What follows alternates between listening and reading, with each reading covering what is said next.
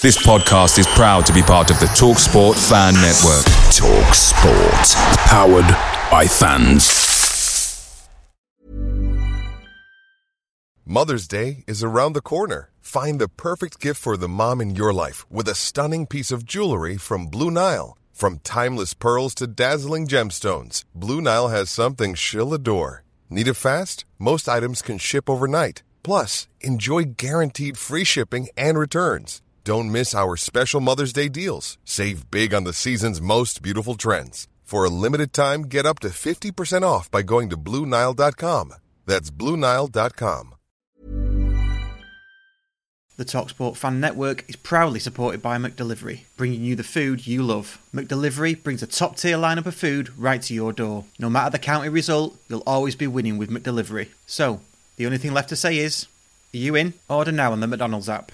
You can also get reward points delivered too, so that ordering today means some tasty rewards for tomorrow. Only via app at participating restaurants. 18 plus. Rewards registration required. Points only on menu items. Delivery fee and terms apply. See mcdonalds.com.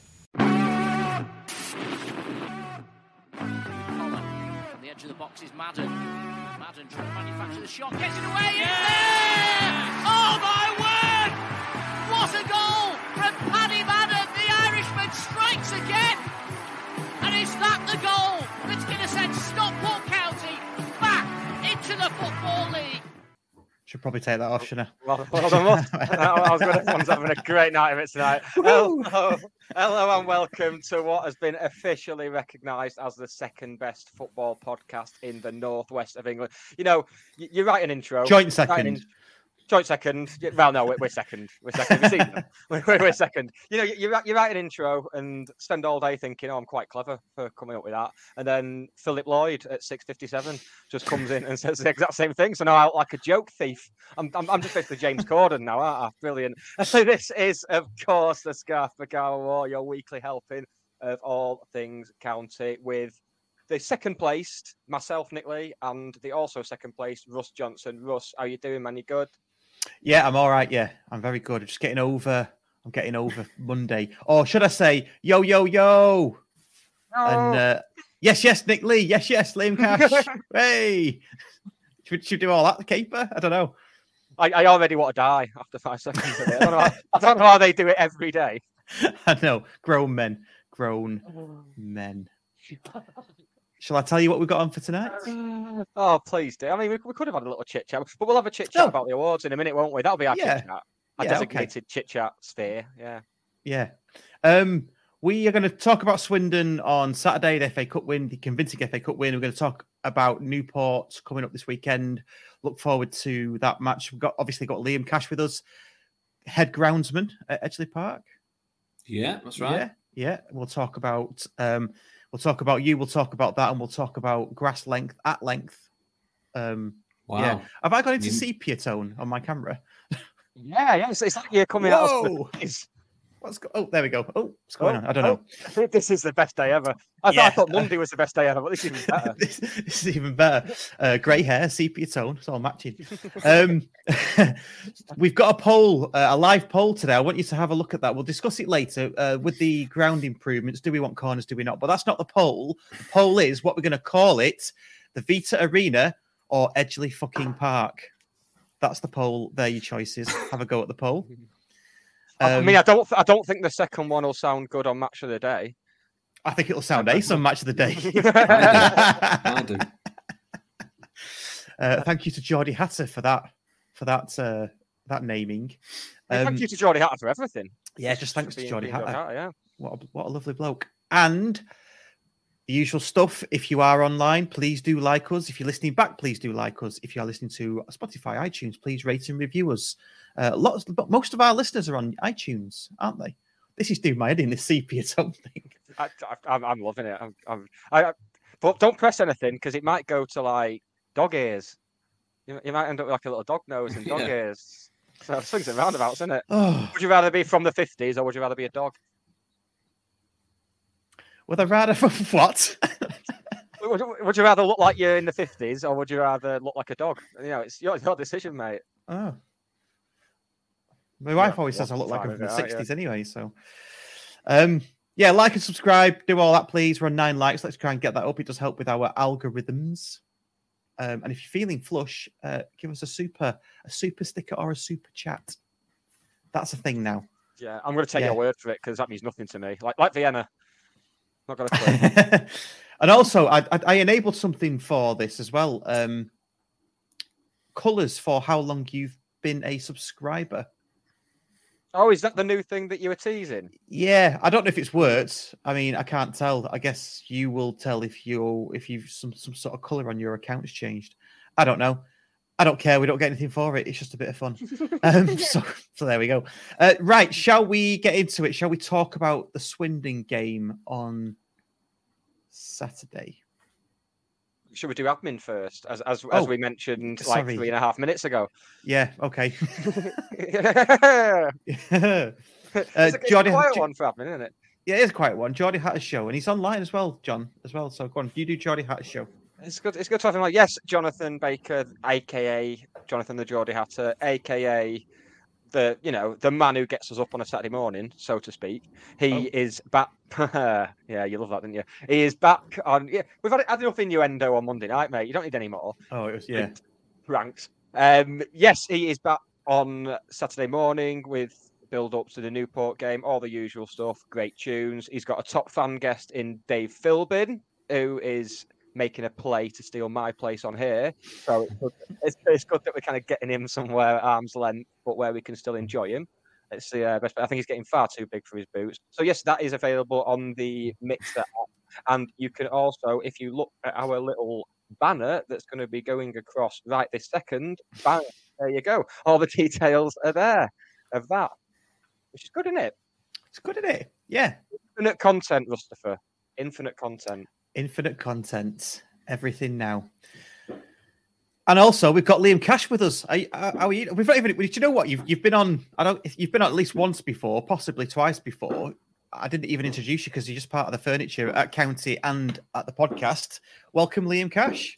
Well, it's actually a hat trick. I was waiting for. Do I get a ball in a glass box like Soccer AM used to do? Yeah. I was just waiting that to be somehow put through my screen.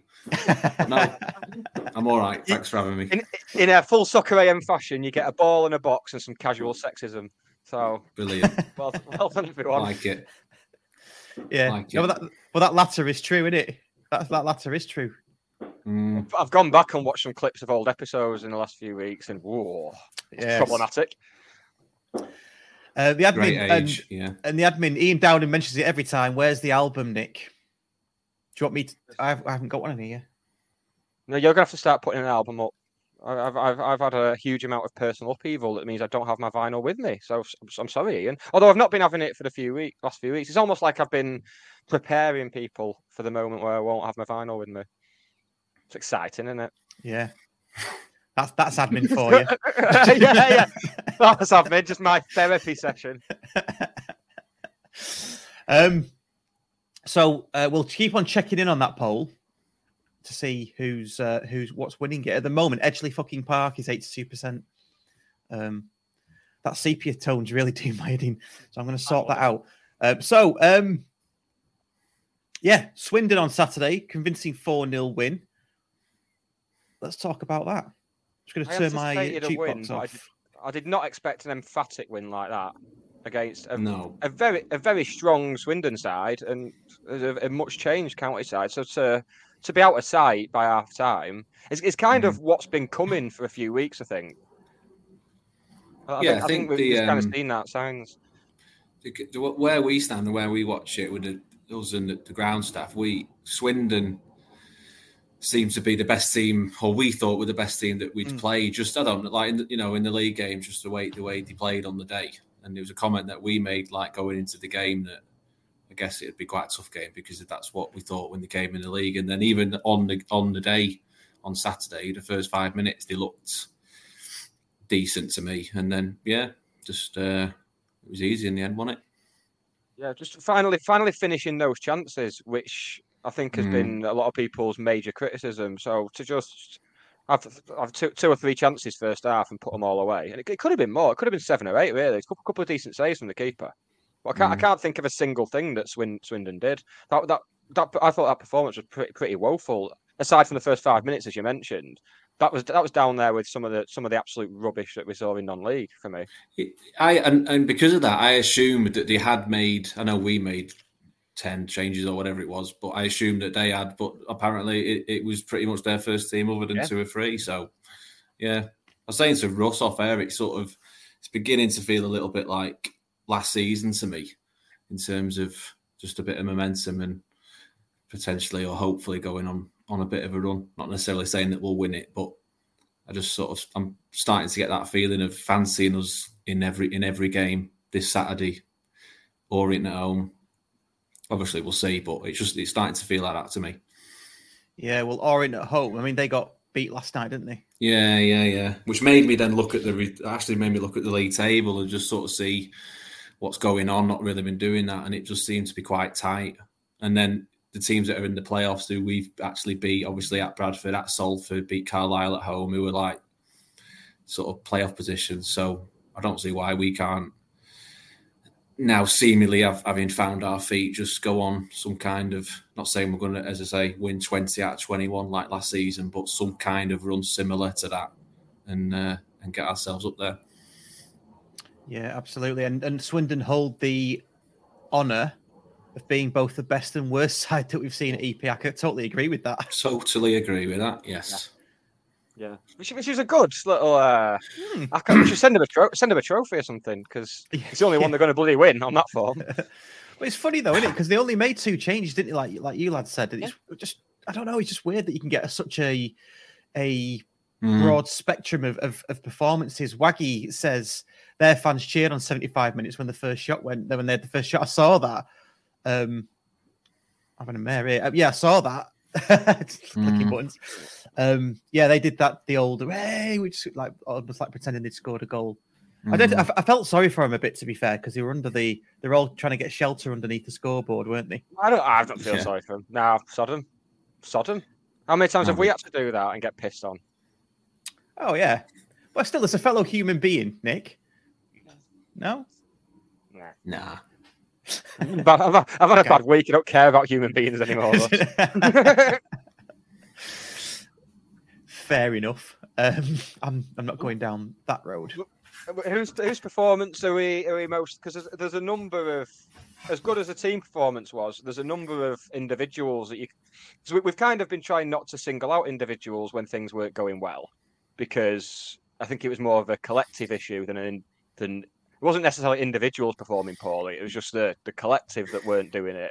But for Sarsavic to come back into the team after a few weeks out and score twice, Akeel Wright, again, just immense. And Ryan Rydell capping his return from injury with a cracking hit.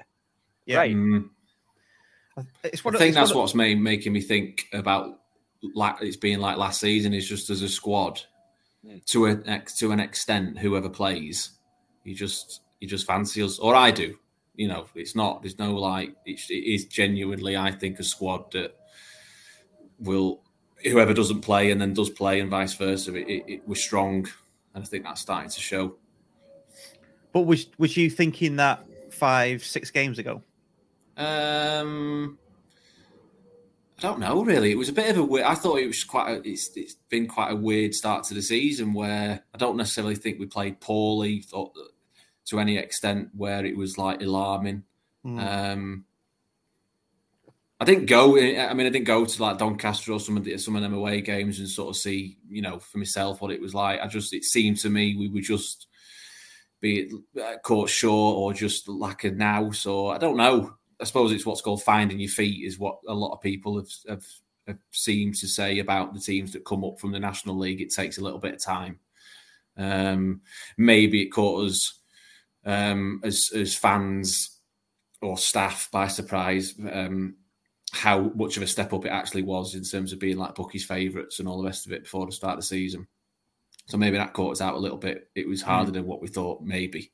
But now, in terms of what is it, I know the past 5 or 6 games, whatever it's been, it just feels that we're going to have a bit of a run to me, which could be proved wrong on Saturday, but. Let's see. Yeah, but I think you're right. I think the fact that nobody actually tore us apart in that bad patch, shall we say, on top of a really good run now with you know, continue. Okay, a couple of teams that remained the same, but on Saturday rotation was seven, wasn't it? Seven players. It's almost like I'm doubling down on the confidence now because I've seen what's come to Edgeley Park. I've seen that we weren't battered early on, and now we're starting to have teams at an arm's length. I'm starting to think this could be something good. And just going back to what was said earlier, when we're losing, you can't apportion blame to one particular person because it's a team game at the end of the day, innit? I always find it quite interesting that because people don't they? They want someone, like we said before, they want someone sacked, but they don't blame players when we're losing, or they might pull out a few mistakes and things like that, but nobody has ever blamed personally for going on you know, a losing streak of five or whatever. As soon as you start to win, I always feel it focuses on the people that are scoring the goals. Do you know what I mean? And the rest are kind of left behind. I don't know. What do you lads think? I think when they're on their losing run, they'll blame the pitch, but that's just me. But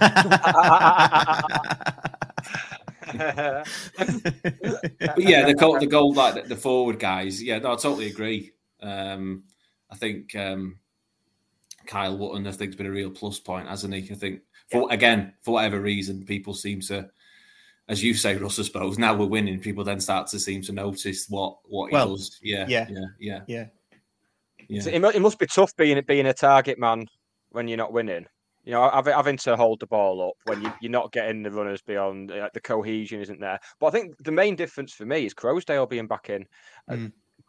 Will Culler has once again looked like the player he did last season, knowing that he's got Croasdale sitting and he's going to protect him. And it's made such a massive difference. He's key to us for me, Croasdale. And I don't think, if he was, God forbid, to get injured or suspended, touch wood, he's... There's the only person who could play that role is Akeel Wright, who's made the centre-back role his own now. It'll be very hard to displace. So I think when we do get to the January window, that's where I'd be looking to recruit. Because I think we're going to need a bit of cover if something does happen. Because I don't think that's Callum Camps' role as well. And I know earlier in the season he was playing that deeper Croasdale role, but I don't think that's his game. So it'd be interesting to see what happens with that in January. Yeah, it feels to me like we've got options all over. I mean, say if Croasdale, something did happen to him, I'm pretty sure that Lewis could drop in there. I know you said in the past you don't fancy him as a right-sided centre-half. You're better off central centre-half, which he proved on Saturday, but I still think he could do a job there in a team that was clicking. Yeah, quite possibly, yeah. Hussey, for me, Hussey's experience, that's been...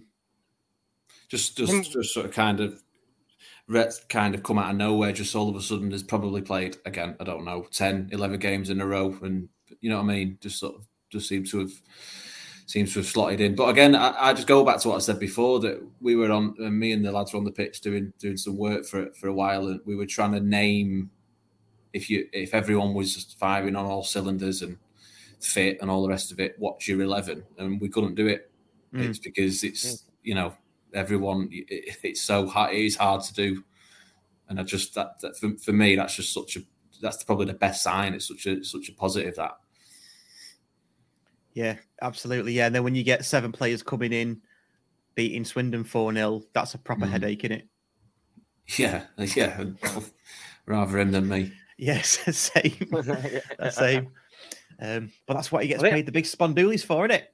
I think D has pointed out in the comments, Akeel is a defensive midfielder. He is, but as we said, you can't. How good? How many clean sheets is it in a row? You know, is it 6 clean sheets in 8 games? Okay, isn't it? Yeah.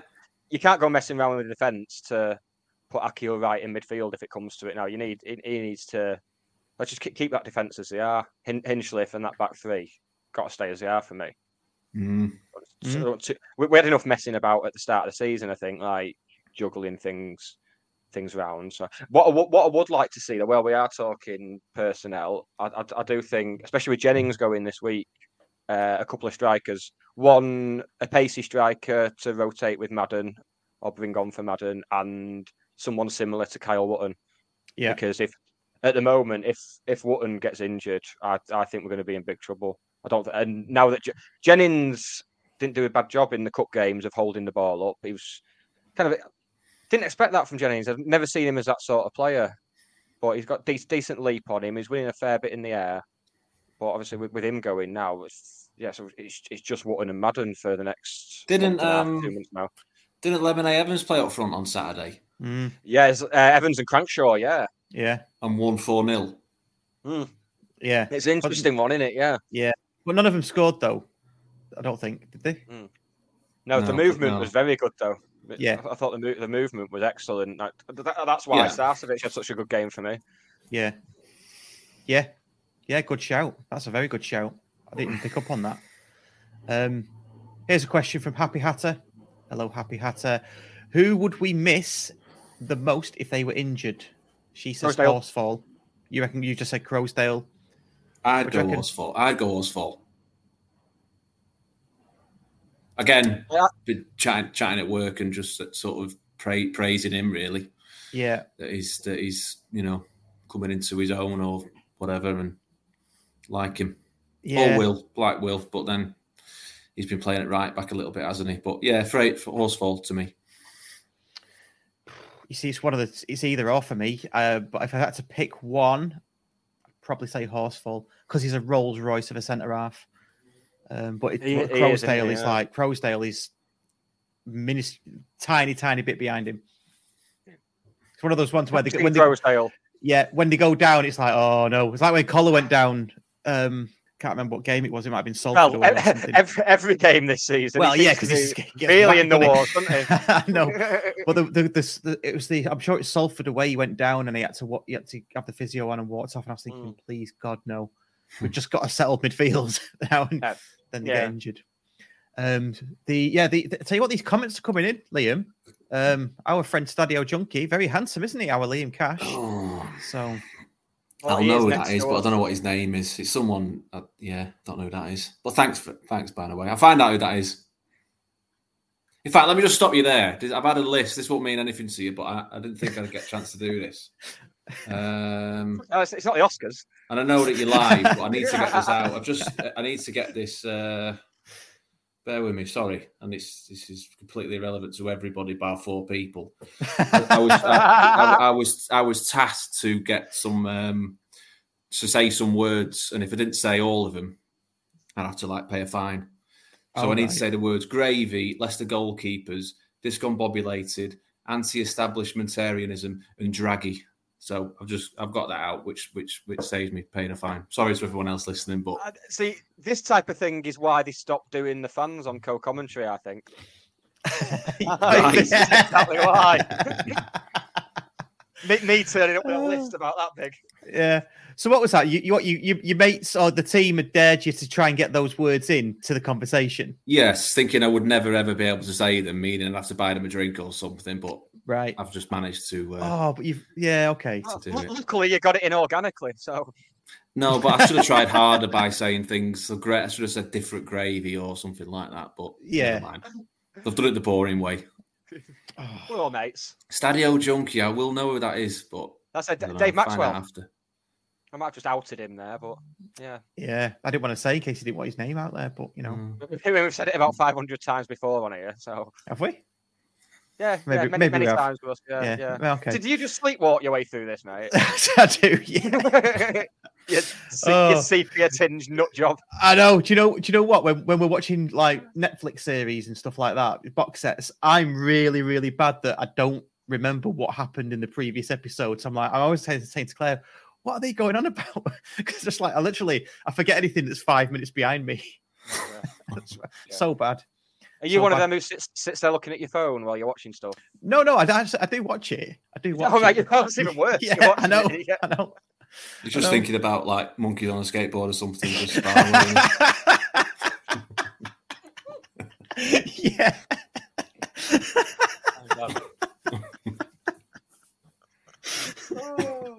Right, episode title. Sorted. That's the episode title. Monkeys on a skateboard. I love it.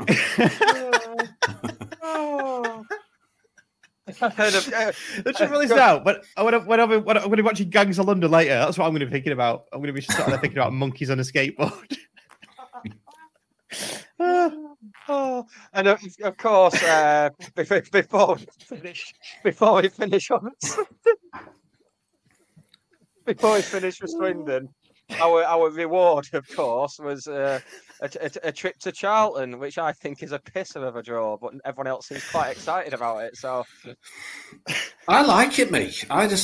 Maybe I'm a bit old-fashioned. I think it's... I know everyone gets to the third round and all the rest of it, but what is it? 4 or 5 years ago, we weren't even in the third qualifying round draw. You see, I'm with you on this. I think it's... it's not... You know, it's not the best draw in the world, but I think it's not to be sniffed at to go into a London away trip, a relatively big club and all the rest of it. And see that's where I differ, because this whole when we were struggling at the start of the season, there was this kind of thing of, oh well, look where we were a couple of years ago, and then it's the same with this draw. It's like, well, a few years ago we had to go from the second qualifying round, but that didn't happen to me. I've just blanked all that out. So as far as I'm concerned, we've always been Football League. So we shouldn't be excited. Yeah, I suppose so, which then makes that a bit not the best draw in the world. I totally get it. Maybe I'm biased because I always, as a groundsman, want to be away. So I would have been happy with Gillingham, but I still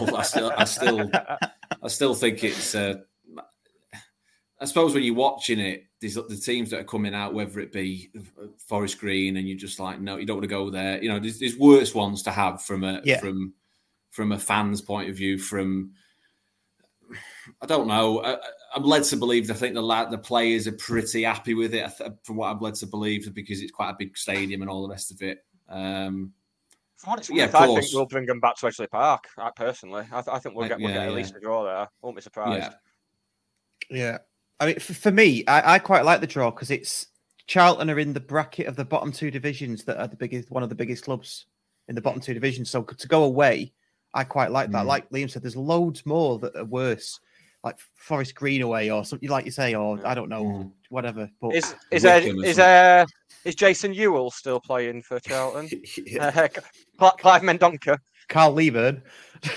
Nice, I like that. I had two, and that was it. Was Mark Fish Charlton at some point? Yeah, he was. Yeah. Nice. It was Alan Kirbishley days, wasn't it? That. Mm. Yeah. And of course, the Valley. You'll like this, Russ, given that you're also stuck in the 60s. Alan Kirbishley's brother Bill was the manager of the Who, so the Who used to play at the Valley quite a lot back in the day. Nice. Yeah. So I don't think they'll. Yeah, the Who will be there. Pete Townsend will be in the centre circle, finally writing that book. Yeah. 2007, our last trip to the Valley. Brian Moore pointed out that we went there then, yeah. Yeah. No, we went... that was a League Cup game, but we played there in the league in 2010 the Ablett season. That was a good season. Oh, was that it? 4-0, wasn't that? Yeah. Well, we got beat 2-0, 4-0. 2-0 or 4-0. I can't remember now. Have we ever been... Did we ever go there and win? Was that 97, yeah, 3-1. 97, yeah. Right, yeah. See, this is the type of research we should do, Russ. It is the type. We learned nothing from the awards. We're too busy attending awards to do research for our shows. Jesus. I remember that. I remember that 3-1 because I was actually in London doing Bolton, Crystal Palace versus Bolton, because my mum worked at Adidas and we got free tickets in the box that they had there. There we go. Crystal Palace, yeah. At Charlton. No, the day County were playing Charlton, down. Sorry, mate. Yeah.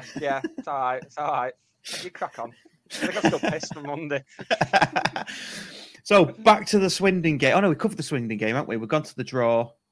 So two are happy. One thinks it's not Brazil away, so it's shit. No, I'm just one of them. Until round three, and I know your reasoning, Russ, was that every time we get to round three, we never get anyone, but that's going to stop at some point. At some point, we are going to get your favourite red team from down the road, and you're going to have a terrible time of it. Wanting to know, speaking of which, there's a bit of a discourse on Twitter this afternoon about that, Russ, about people claiming that you had a certain shirt when you were younger. I didn't believe it. I thought it was all lies. Personally. Well, it is all lies. Well, it's all lies because the person whose mouth who was typing it, Left Bollock, was typing it, wasn't he? So. Oh, was he? Yeah. Was that who it was? It does seem like that's happening each day. Well, yeah. Left Bollocks. Should be called Talk Bollocks, shouldn't he? Is that a radio station that we're partnered with? Oh yeah, hey, we got a bit of stick for that, you know, on Monday. Should we, let's do Newport and then we'll come to the awards. We'll talk briefly about the awards because we've done it all already on the bonus podcast. But Newport on Saturday then. What do we know about Newport? I'm a bit disappointed that I can't go because it's a new ground, and the Tiny Rebel Brewery is very close to there, and they have a tap room. So I'm a bit gutted to be missing out on that. I just fancy us. I just think we're going to win. I'm now, as I keep saying, I keep getting to that. I'm now at that point where I just think, I just fancy us. I think we'll beat them. I know nothing about them. They've had a new manager, have they? Switch age of manager? Yeah, not dead recently, I don't think, but they have this season. They've lost the last three and they lost in the cup, didn't they? Lost to Leicester last night. Yeah, they were convincingly. Yeah. I mean, keeping a clean sheet against Leicester isn't for everybody, is it? So, I was going to say holding Leicester isn't the type of thing that everyone likes to do, but you know, can't have it all, can you? So they're not great. I mean, they are below us in the table. This is hot off the press, by the way. I'm looking at this now. Yeah, they're below us in the table. They're on 16 points. I personally think we'll do them as well, just based on those very loose facts that I've just read out. But you know what? Even if we do, kind of have a bit of a blip, a bit of a slip up. I think we've got that confidence now that we'll get back to winning ways as soon as. It's not like earlier in the season where you didn't really know where the next points were coming from. We've kind of it really does feel like we've got into our groove, and you know, we might have the blip here and there, but for the most part, I think we'll be better than a lot of teams now. I know Leighton Orient are quite worried about playing us in a few weeks because they're going through, after a blistering start, they're going through a bit of a blip as well. So people lost last night. They lost last night, didn't they? Orient, they lost. Yeah, and they've lost. Right. Results went our way last night. In terms of the teams above us, I think they all lost. Oh, Carlisle got a draw at Harrogate in the end. Mansfield lost as well. Salford lost at Rochdale, so it was a good night for us last night. And Orient lost at Wimbledon, which means that teams below us all won. And I saw someone put a comment on who it was, which I sort of think, I suppose, shows the change in our mentality that we're happy that everyone above us lost because we're looking up rather than now looking down at Rochdale who won and Wimbledon who won. Do you know what I mean? No, that's it. Wimbledon won to go level on points with us. And when you look back to just how torrid they were against us, it just shows that shifting mentality, doesn't it? Mm. Colchester, for me, I partially agree with what someone said about Swindon, but they were the worst for me. I wouldn't be surprised if they go down this year.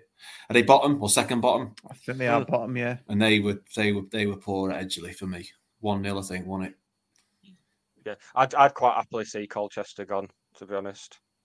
No one's missing going to the Western Home Stadium, whatever it's called. I don't even know what it's called. Yeah. Layer Road. Layer Road. Give it to Layer Road. Ryan Moore says Newport have won the last three home games, and I'm trying to find that, and I can't find that anywhere. But anyway, I think the bottom line is we're playing well. I can't see anybody turning us over unless we capitulate ourselves. You know, it's our own doing, which is part of the early season problem. And we'll probably put in a really good performance, if not a great performance, and they've got to better that. That's the way it feels at the moment. Yeah, I suppose if you think they were at Leicester last night as well, that would... It doesn't always work like this, obviously, does it? But you know, it's easy to think, oh, they could be a bit tired and all the rest of it after being there and... And then in terms of the way we play with the press and the intensity and all the rest of it is might work in our favour. Did they get to a couple of playoff finals recently? Not last year, but I think they've been in a couple over the past few years. Under that, is it Paul Flynn or Mike Flynn? Yeah. Not the Mike Flynn, but Mike Flynn. Mike Flynn, who was one of his tie too short, but yeah. Yeah.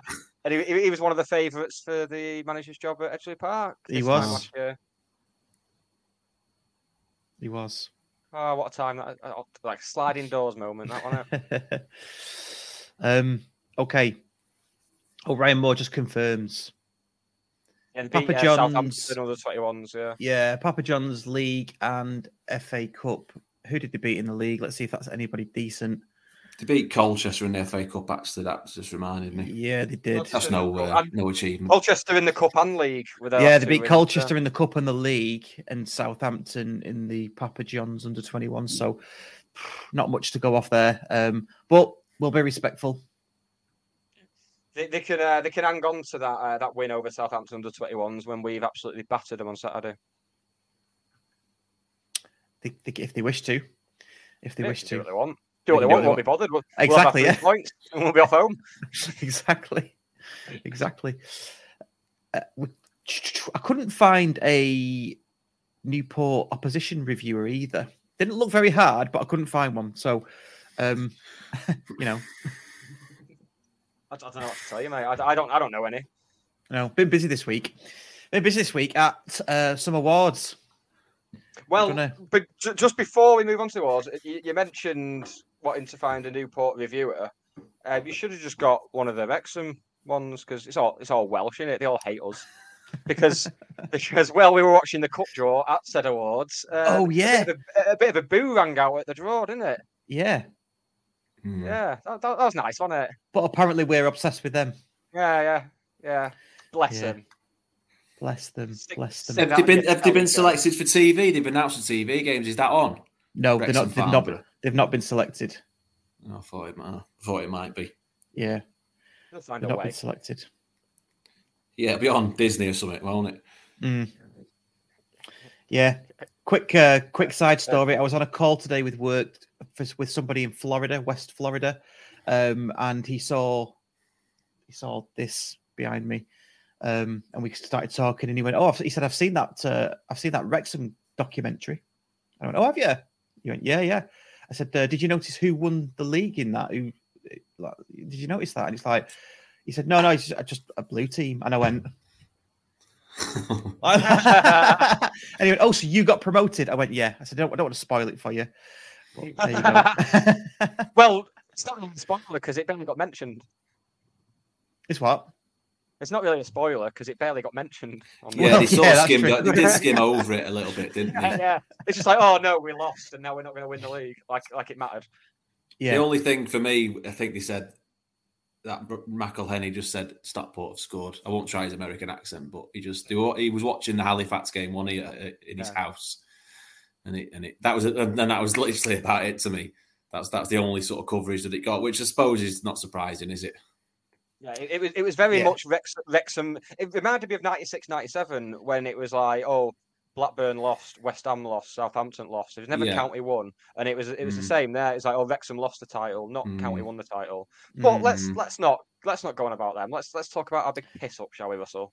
Yes. So we've got a bonus pod out. Link in the comments to this. Just it's available now. We went to the Northwest Football Awards on the Monday night, didn't we? Suited and booted, feeling a bit out of place. Yeah, so very out of place. Yeah. We were pretty much was it 5 proper football fans in the room, and then just a load of like journalists and various people on the BBC gravy train. That was about the size of it, wasn't it? Yeah, Dion. Yeah, it was nice to be a part of something that was proper football, though. You know, it's a proper awards with proper football people. But yeah, the room itself was just full of. Sponsors, pretty much, wasn't it? Yeah. And journalists. But yeah, we didn't work the room, did we? Because there's some people that we missed. I mean, you got Dion Dublin's photo, didn't you? Or a photo. There's never been a faster or easier way to start your weight loss journey than with PlushCare. PlushCare accepts most insurance plans and gives you online access to board-certified physicians who can prescribe FDA-approved weight loss medications like Wegovy and Zepbound for those who qualify. Take charge of your health and speak with a board-certified physician about a weight loss plan that's right for you. Get started today at PlushCare.com/weight-loss. That's PlushCare.com/weight-loss. PlushCare.com/weight-loss. Away days with County are great, but there's nothing quite like playing at Edgeley Park. The same goes for McDonald's. Maximise your home ground advantage with McDelivery. You in? Order now on the McDonald's app. At participating restaurants, 18 plus, serving times, delivery fee and terms apply. See mcdonalds.com. Good deal, Dublin. The famous Rowetta photo that you got. It's, yeah, haunting me to my dying day. But me and her are like that on Twitter, mate. We've been chatting about it. Me and nice. Yeah. She said she's going to wear her heels next year, so that's good. Nice. I thought she had heels there, didn't she? She just wasn't wearing them at the time. She wasn't wearing them because she was sat down having a tea, wasn't she? Yeah. So there's loads of famous people there. So we didn't work the room. We just kept ourselves to ourselves. They put us on the back table, pretty much out of the way. We were the Larry ones. And when the main courses came round, the waiters were saying to each other, "Oh, is this the last one now?" So we were even last to get our food. Yeah. It sounds to me it was a little bit like when the UK office went to the Golden Globes and you were just put out the way. Yeah. Exactly, you've got George Clooney and whoever else in the main tables and the Scarf Bagara Walker at the back. And if we'd won and they'd had the photo of us on the stage, my head would have been cut off just like Steve Merchant was. Yeah. No, but congratulations to the Boundary Park Alert System. Matt, Dave and Andy. And a really good speech. He thanked... honestly, he thanked... Oh, no, he said it was for Gary Neville, Man of the People. Which I don't think anybody got apart from a guy on the table next to us turned around and he was like, yes, ha, ha, ha, like that. I don't think anybody else got what he was saying. Well, they weren't invited to give a speech. I just heard the host Ailey Barber saying, "Is it clean?" So he's obviously grabbed the mic off him and said, "Hey, I'm doing a speech here." Yeah, but yeah, they don't give ruffians like us a bloody speech time for speech, do they? Jesus, no. So that was our escapade on Monday. We'll be back next year, won't we, Nick? We'll be back next year. Yes, we will, and we're gonna just be a rowdy table again because I think that's what we should offer every time we go. I want to be known as them rowdy idiots at the back. Yeah, I'll have a drink next time. We'll get the and I'll join in. We'll get an Uber.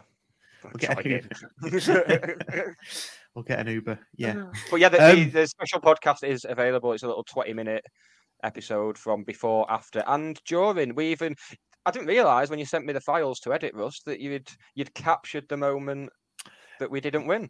Yeah, yes, I did. Yeah. Thanks for that. That would be nice. I thought we'd do a before, during, and after. Okay, just while I remember, please do like the video, subscribe, all those good things. Yo! Yes, Nick, subscribe and like the video, do all that sort of good stuff. Just keep vamping while I get the thing ready. Just keep doing it. You got an air horn, have you? Anyway, we have got a vote on, just for fun, vote the Scarf Bagara Royal podcast vote. Which do you prefer for the new name for Edgeley Park? Do you prefer Vita Arena or do you prefer Edgeley fucking Park? That's the vote. At the moment, 81% are saying Edgeley fucking Park, which I'm with. I think 80% are just fans of profanity more than anything else. I don't think we've seen the word either side. Yep. Good stuff. Okay, Liam, did you get your thing ready? Nick, by the way, is it? Just did it. Oh, can't hear anything. I don't know what to tell you, mate. It's doing it. No. I don't know what to tell you, mate. It's happening. So. I don't care. This is why Lad Bible aren't paying us to do a podcast. Oh, and one more aside about the table we were on. Obviously, we'd watched the City Extra podcast and were basically praying that we weren't sat next to them. And then the fella and his girlfriend were really nice, and it was so annoying. Yeah, Freddie and Natalie, really, really nice. Yeah. And they'd done some research on us as well. So, yeah. Had they? Yeah, Freddie. You were talking to him, weren't you? I was just causing trouble with the older lads. You were, yeah. Yeah. So, yeah, very nice. So, good stuff. Shall we move on to Liam Cash? This is exciting stuff. This is the stuff everyone wants to know about, like some RAS nerdery. It isn't. The viewers, are, the listeners are going down as we speak. This is where we'll get a spike. So, third time you've been on. I just wanted to say before we get into the pitch stuff, you've been mentioned a few times now, and I wanted to mention this to you by people that I know very well.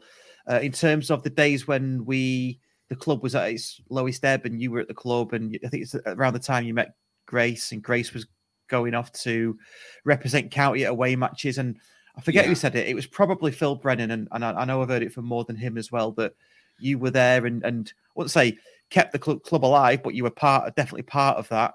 So just a big thank you from everybody, really, to you and Grace for doing that. You know, playing your part. No. Don't be. But I mean, back then it was a lot. Best part of 10 years ago, and it was. Me personally, I was sort of joined the club or came back to the club at the time where just in hope that we would be, I don't know, we would go on the rise, and it just didn't transpire like that. Certainly that sort of, what season would it be going out of the National League? And yeah, they would, as you've all explained in various podcasts, and there's no true way of putting it, they were dark, dark days. And I think a lot of guys behind the scenes have, you know, their own stories to tell, or you know, it was a tough time from fans to staff to players to But no, in terms of a thank you, I was paid to do a job, and I was doing that job, and it's different, very very very much different now than it was back in 2012, 2013. But I appreciate it. No, that's okay, mate. So I mean, from those dark days to the conditions that you're working in now, tell us about that. I think last time you came on was when the foundations of the rugby posts were taken out. Yeah, on moment.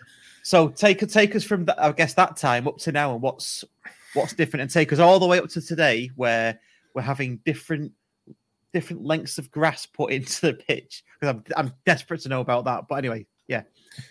So I assume it was last summer when I was on, and we were doing our end of season renovations, which is where we or I knew for a fact that there was the old rugby sockets there, and there was a little bit of a debate at the time whether to take them out or not, because it was quite you're taking out quite a lot of material without getting too boring too soon.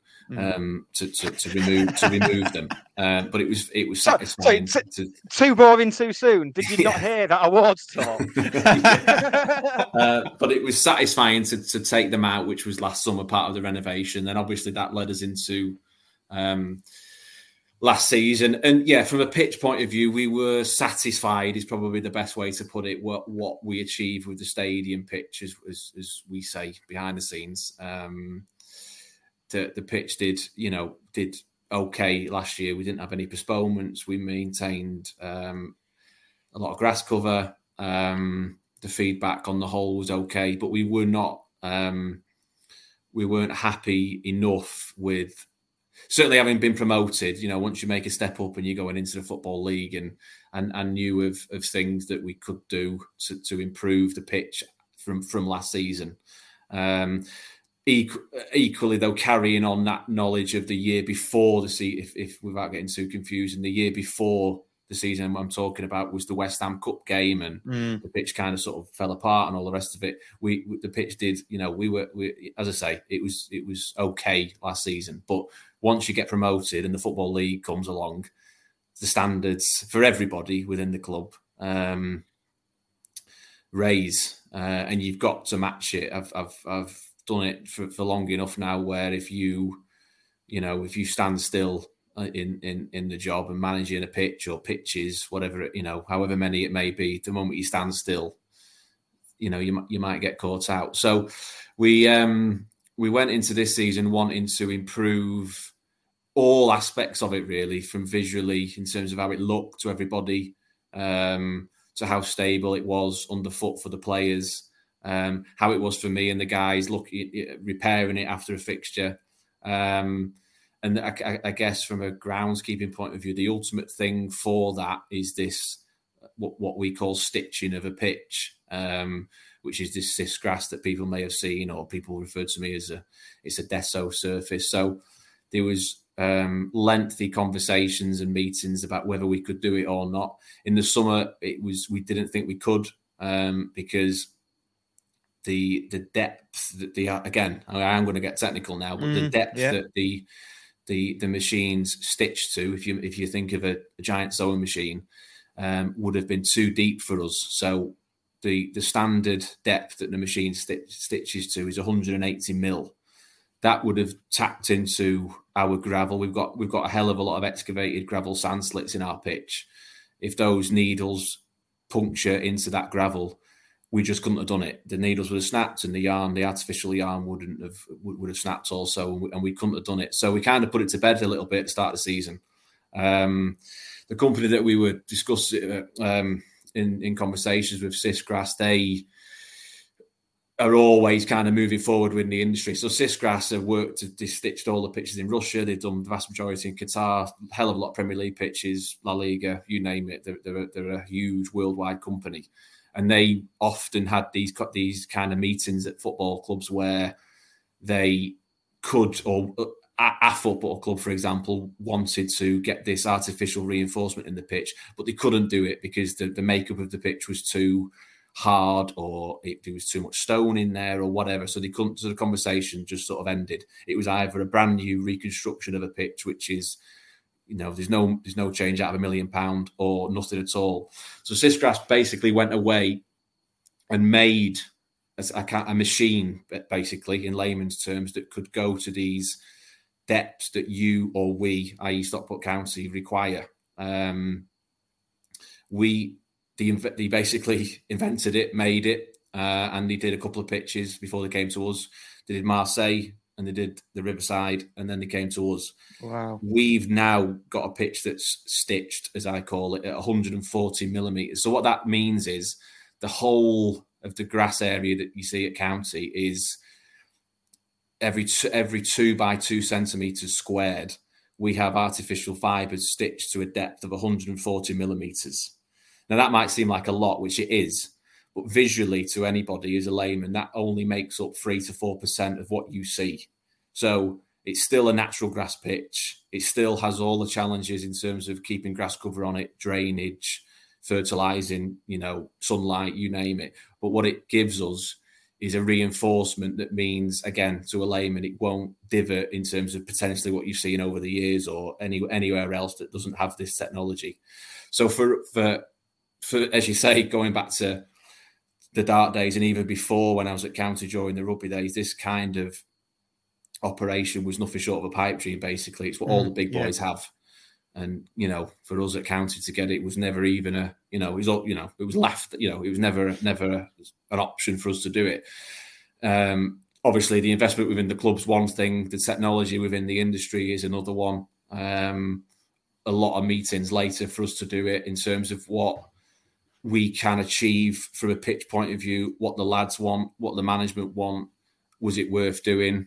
Looking at the numbers, and collectively as a club, we decided to do it.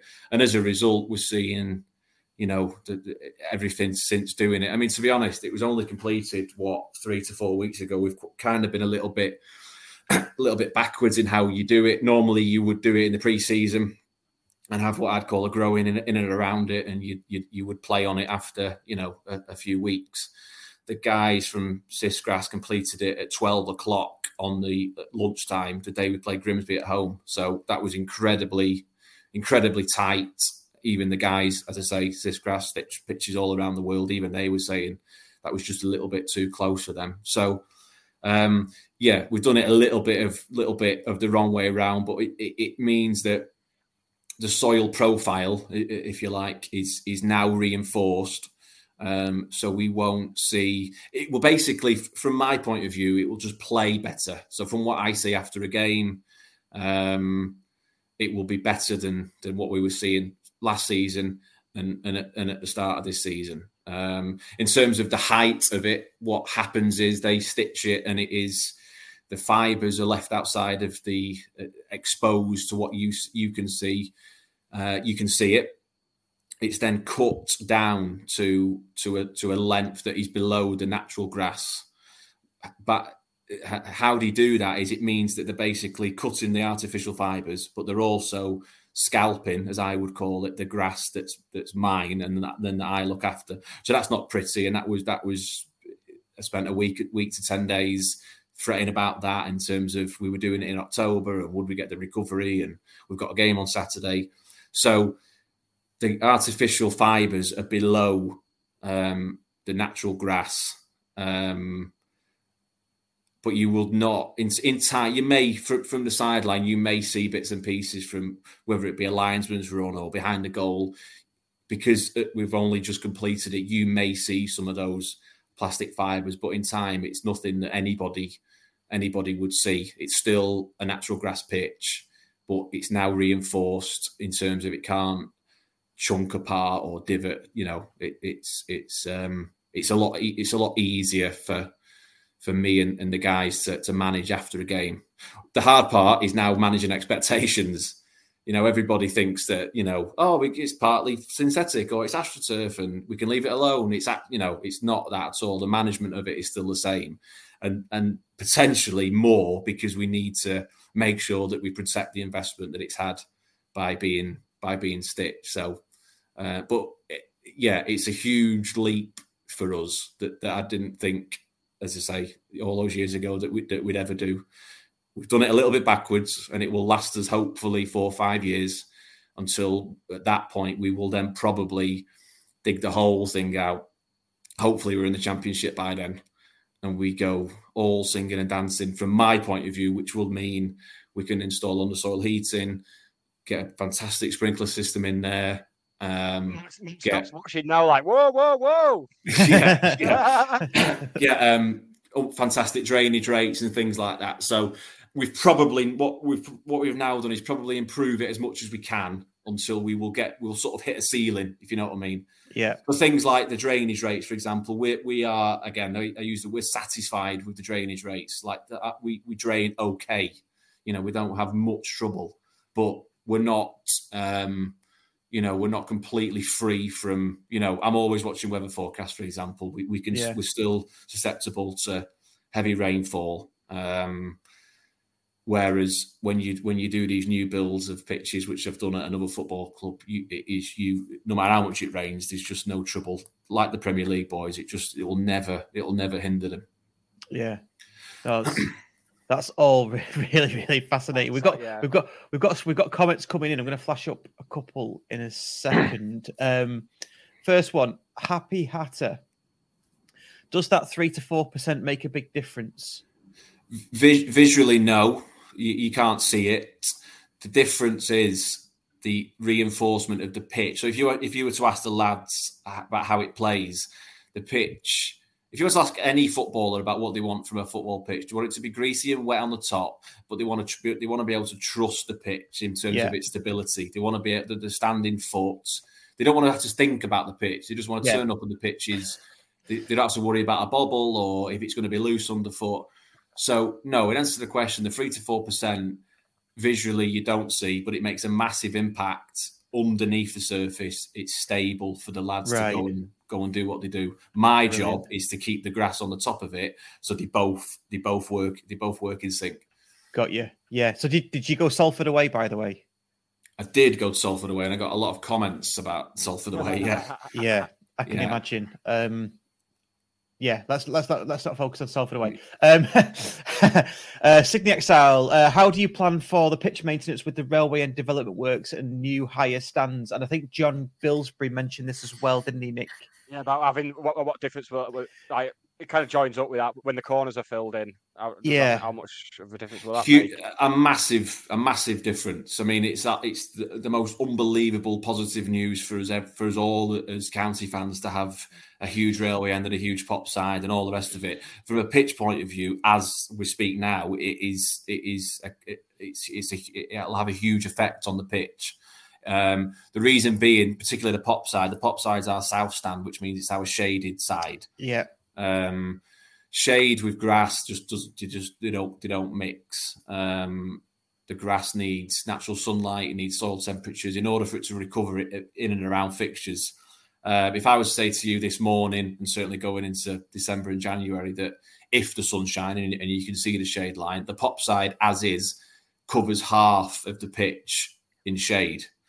If you were to double that or even treble, you know, the pop side height, that means for 4 or 5 months of the season, the whole pitch goes into darkness and goes into shade, and therefore into dormancy, which means I can't get a reaction from the grass, and it will go into winter dormancy sooner than it does already. So that's the issue we face. We have already had very early stages of discussions how we're going to counteract that. United don't move out of Old Trafford because that's how high, or you know, St James's Park, how big that is. The answer to it from a groundskeeper point of view is, well, not just this, but a huge part of it is the supplementary lighting. We have a couple that we use. We run it along the pop side and the shaded side, or some of the high wear areas. So there's discussions to basically build, as we're building the stadium, or the club are building the stadium, part of the business plan has to include the pitch management of it, which means an investment in these artificial lighting rigs, which then that's another challenge in itself for me in terms of how we use them, how often you use it in one spot, but ultimately it's how all the big clubs do it. So we'll have to manage it, and we will manage it, but. Again, in answer to the question, as speaking now, if the pop side and the railway was to go up tomorrow, it would impact on the pitch hugely. And those I don't know what they're called, natural light machines. I don't know what they're called, but I mean, obviously they emit light onto the pitch.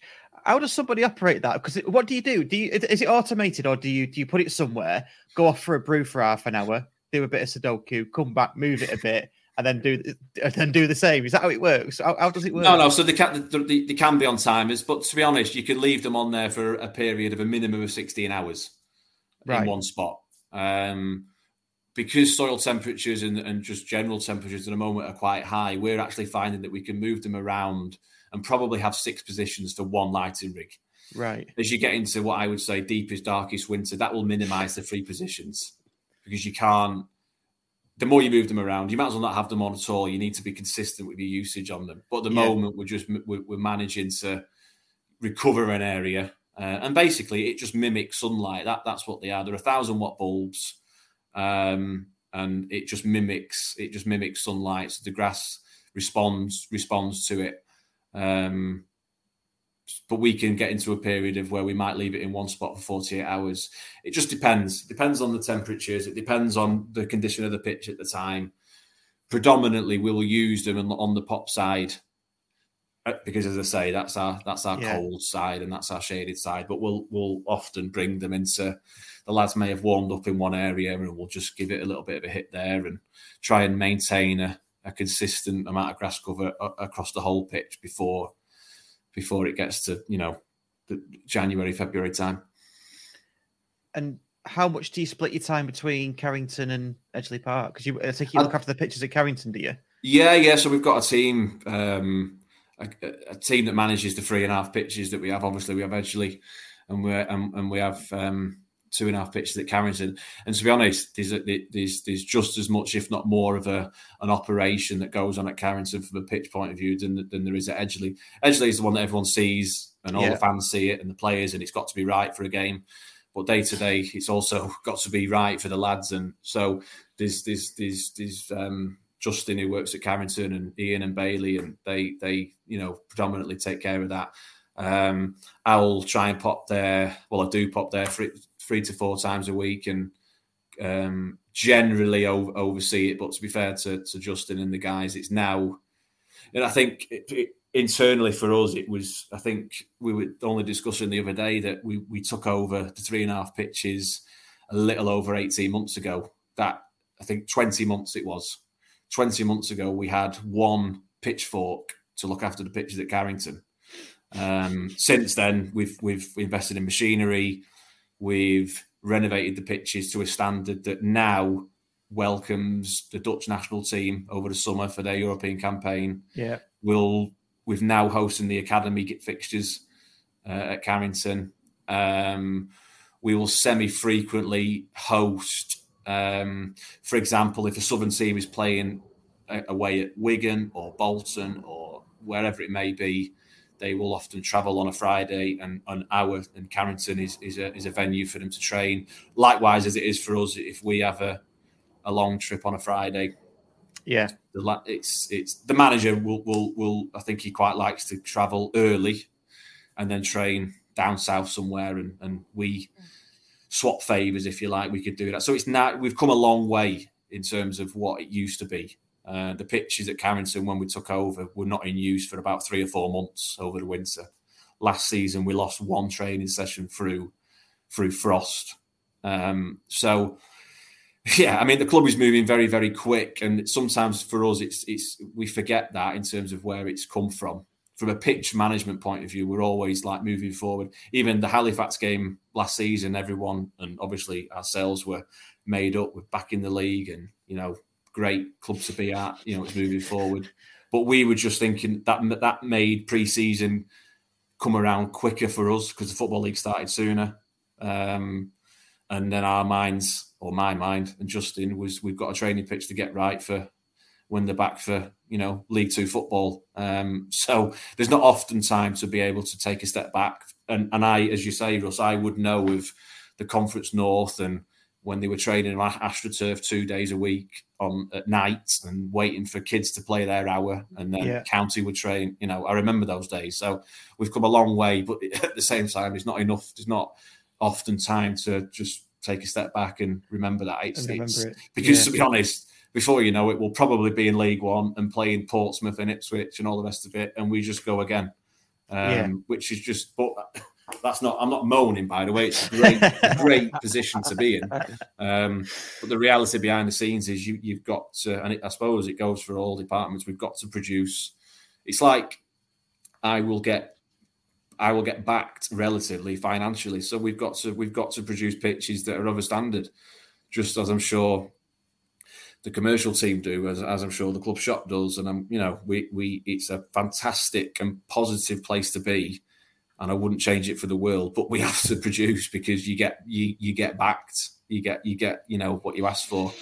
Where back in the day it's easy as a groundsman. It's a saying I've often used. You will often get groundsmen or greenkeepers with a little bit of a shruggy shoulders mentality because they won't get the funding that they know that they think that they want. As soon as you get given that, I guess it's like a football manager. As soon as you get given that, you've got to produce. So we carry that, and you know I certainly carry that because it's my job to do that. But recently, I've been trying to take a little bit of a not a step back, but just like you know, wow, this is we've moved it on a lot. And then you see things like the plans for the stadium, and it's we're lucky to be at the club at the moment, and long may it continue.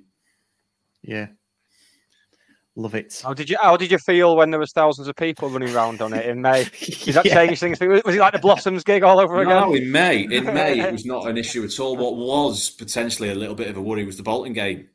When they were on then in May, it's that you know we don't. It's. I mean, I will shout at the best of people for being on the pitch. However, in May after winning the National League, fill your boots.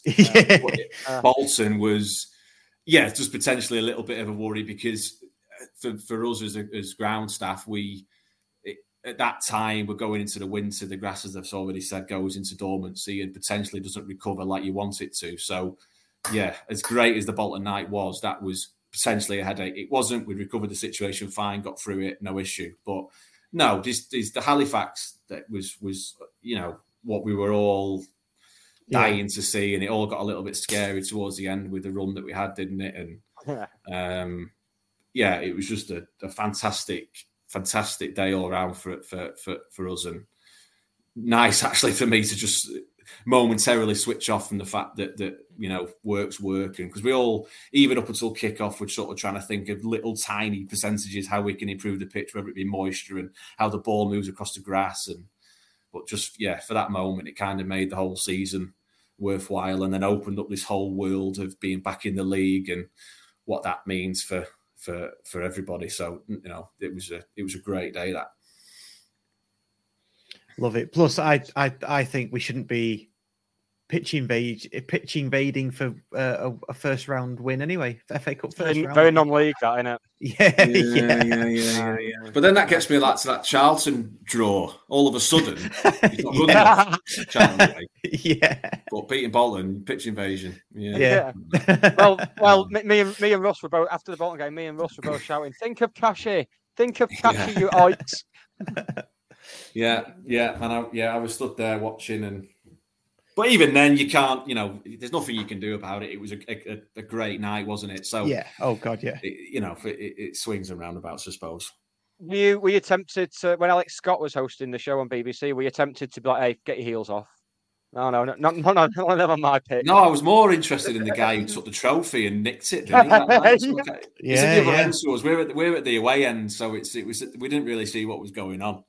So, but yeah, I do remember the story of the guy nicking the trophy and walking across the cheese line. Apparently, they loved it though, because my reaction was, "God, I bet they'll never come back," because there was a pitch invasion and the trophy was nicked, and I think they had to go off air quite early. But apparently, that they loved it because of, I don't know, is it the authenticity of that? Yeah. I think that was the feedback that the club got. I think, don't quote me on that, but I think that was what the case. No, I mean, when the trophy got nicked, I've not seen Alex Scott looking that confused since she was on Strictly, to be honest. She didn't have a clue what was going on. Didn't know what to do. She was just like looking around for like someone official. Bless her. It's one of our chief stewards. Yeah. Lovely stuff. No, that's really good insight. That. Yeah. Cheers for that. That's exactly what I was hoping, the level of detail you go into tonight. So I've been looking forward to this.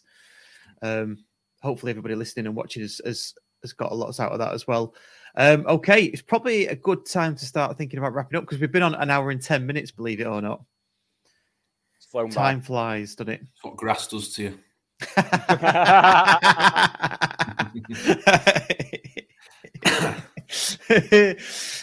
So, what have we learned, Nick? Been taking notes? No, I rarely learn. I mean, you started this "what have we learned" thing about 6 weeks ago, and then it never happened again. So I thought, oh, you ditched that. He didn't like the way I delivered it, so it must be gone. You've got to remind me about these things, because they just go. I guess I just get into it. Okay, let's wrap up then. The poll. We'll finalise the poll. Which do you prefer, the new name of EP, Vita Arena or Edgeley fucking Park? Edgeley Park has won 82%. Well, even if it did become the Vita Arena, people would still call it. It's like with the stands. I saw someone in the comments before say, "Well, what about the stands?" And it's the pop side and the main stand and the railway end to me. But they are going to be sponsored, aren't they? All you know, like the Together stand is and things like that. But it's not like people. I mean, look at the discussion about Colchester's ground before, how you were quick to just call it Layer Road, Russ. So, yeah. This is on you, mate. No, it's like, it'll always be Edgeley Park for me. Always be Edgeley Park. We have got a blog coming out soon from Adam Sundell about what should be named the new stands. He had a bit of a go. So it's food for thought. Food for thought, I would say. Yeah, the Russ Johnson popular side, I say. That's what I'm going for. Well, why not? Would you not like to be immortalised like that? There's 15,000 people in front of me in that queue to have their name. Yeah, you are. Yeah, and Liam. Liam's like near the front compared to you. Yeah. I'll just settle for a seat. I'm quite happy. I've got my brick that I got bought for by my Uncle Steve and Auntie Maz on the back of the Edgeley Park, back of the Cheadland. So I'm quite happy with that. Yeah. That'll do. You're there then, aren't you? Would you go for the Cheadland being the Kevin Francis stand? I was having a conversation with a friend. A friend basically put it in my mind that Cheadland is only there because of Kevin Francis. Yeah, that's the rumour, isn't it? Yeah, well, that's the thing, isn't it? In terms of in terms of what he did for the club with the goals and the promotion, you know. Yeah, until he said it, I never really thought of it like that. Yeah, tough one, isn't it? Tough one. Yeah, I'd have the Kevin Francis stand and the Jim Gannon stand, and then we can have you two can fight over the other stand, can't you? Dan Vergara, Jim Gowan and Kevin Francis. Yeah, go for those three. Who's the fourth? Keenan, Dunwall, Turan. Stand. The Boonab stand. The Boonab stand, yeah. Yeah, dunno. I don't know. No. It's a big accolade, that, isn't it? It's a massive accolade. Yeah, it's a massive accolade. Maybe that's one we'll do a podcast special naming the stands. Oh, we might just leave it here and just let it fester. I mean, I've had the whole stadium named after me on Football Manager, so I don't really. I've had it. I'm done, mate. I'm past it. Right, good stuff. Let's leave it there. Just another reminder, final round, please like. We're on 30 likes at the moment. Please like the video. Please subscribe. Please rate us on anything that you're listening to us on. Spotify, iTunes, Amazon, all those. Any podcast player, please do rate and review us. That'd be really, really useful. What have we got coming up next week? We've got Dave Thompson next week. Excellent. We have. And then beyond that, it's a myriad of guests. And we'll probably start to stitch in as well. See what I've done there, Liam. Stitch in some of the World Cup chat as well as the World Cup gets underway. Yeah, should we get the Oldham lads on for that at some point? They're... Yeah. I mean, people who support shit non-league teams like Oldham are always into the national team, aren't they? Yeah. Well, that's a good idea. We'll get them on for a joint podcast where we're on the same team for once. Right. Thank you very much for listening, watching, and we will speak to you next week. I'm delaying to try and find the video. See you later. Bye. I do this every week. Scarf Begara War is written and produced by Russ Johnson and Nick Lee. Our title music was composed by Dan Johnson. For more of our content, go to allthews.scarfbegarawar.co.uk. It's the 90th minute, all your mates around, you've got your McNugget share boxes ready to go. Your mate's already got booked for double dipping and you steal the last nugget, snatching all 3 points. Perfect. Order McDelivery now on the McDonald's app. You in? At participating restaurants. 18 plus, serving times, delivery fee and terms apply. See mcdonalds.com.